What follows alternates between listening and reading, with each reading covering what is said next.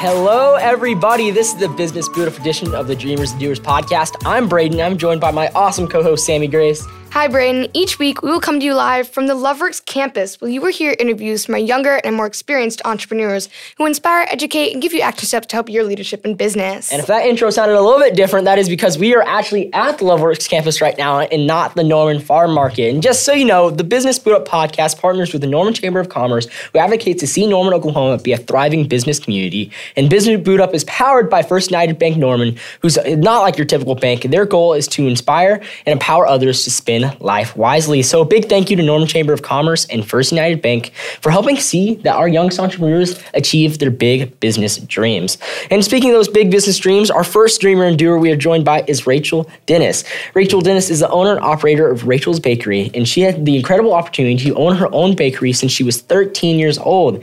Baking is something that she always enjoyed doing since she was little. She remembers making banana bread and was always the highlight of her day to, to this day, and still is, but in a much different way now than before. You can find Rachel's Baked Goods at Conscious Community Co-op in Edmond, as well in season at Norman Farmers Market, which we have quite a familiarity with. So hello, hello, how are you doing today? Good, how are y'all? We're pretty good. It's a great day. Like just to be alive and at Loveworks, we have so much fun stuff going on. Yes, it's really, really awesome. So we are the Dreamers and Doers podcast. And we want to know, do you consider yourself more of a natural dreamer or more of a natural doer? I feel like that's definitely something that it doesn't come natural. It's more of just you kind of learn it because mm-hmm. everyone thinks that it's just natural and it's not. that's something that you definitely have to learn.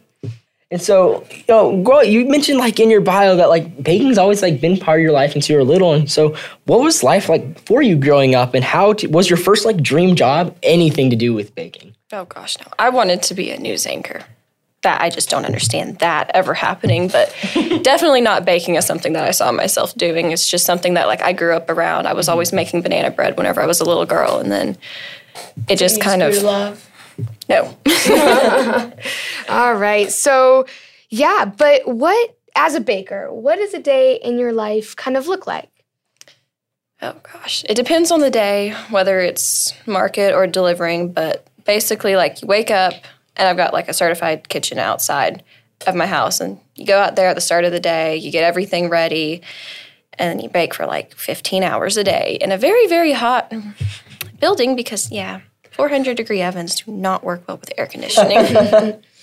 All right. Yeah. So, can you just tell us about you know getting this I dream, this idea of you know baking, and to tell us about that journey of actually becoming the owner of your own bakery?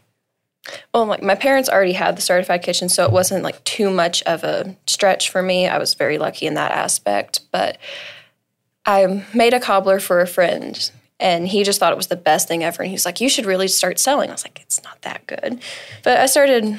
After that, I started selling like three weeks later, and it just kind of took off after that. And I was able to buy new ovens and new equipment, and just really kind of spiraled. Yeah, kind of started with like what if moment, like hey, what if you sold that and you, you did it. That's crazy. So, what is a life lesson that you think uh, someone in middle school or high school would have shared with you?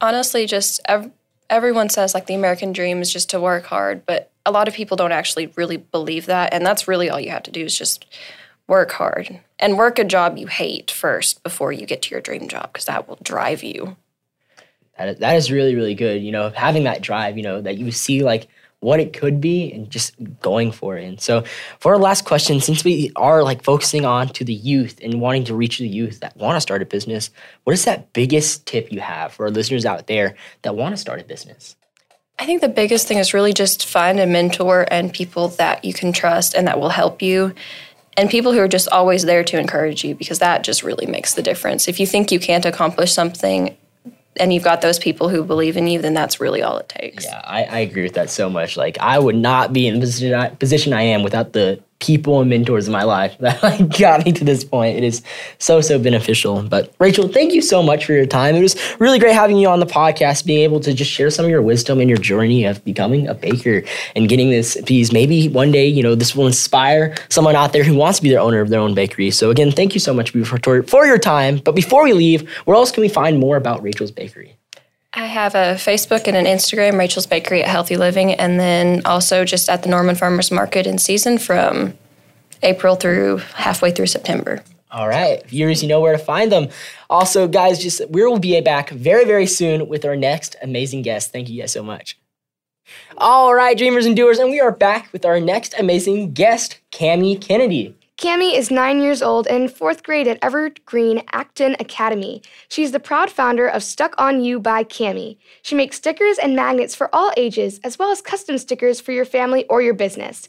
Cami loves dinosaurs, space, Lego, and of course, stickers. Hi, hello, Cami. How are you doing today? Great. I'm so excited you're being able to join us today and just get into this interview. We're so excited to learn more about you. And so, getting into that, learning more about you and your story, what is Stuck on You by Cami, and would you become serious about starting your business? Okay, so stuck on you.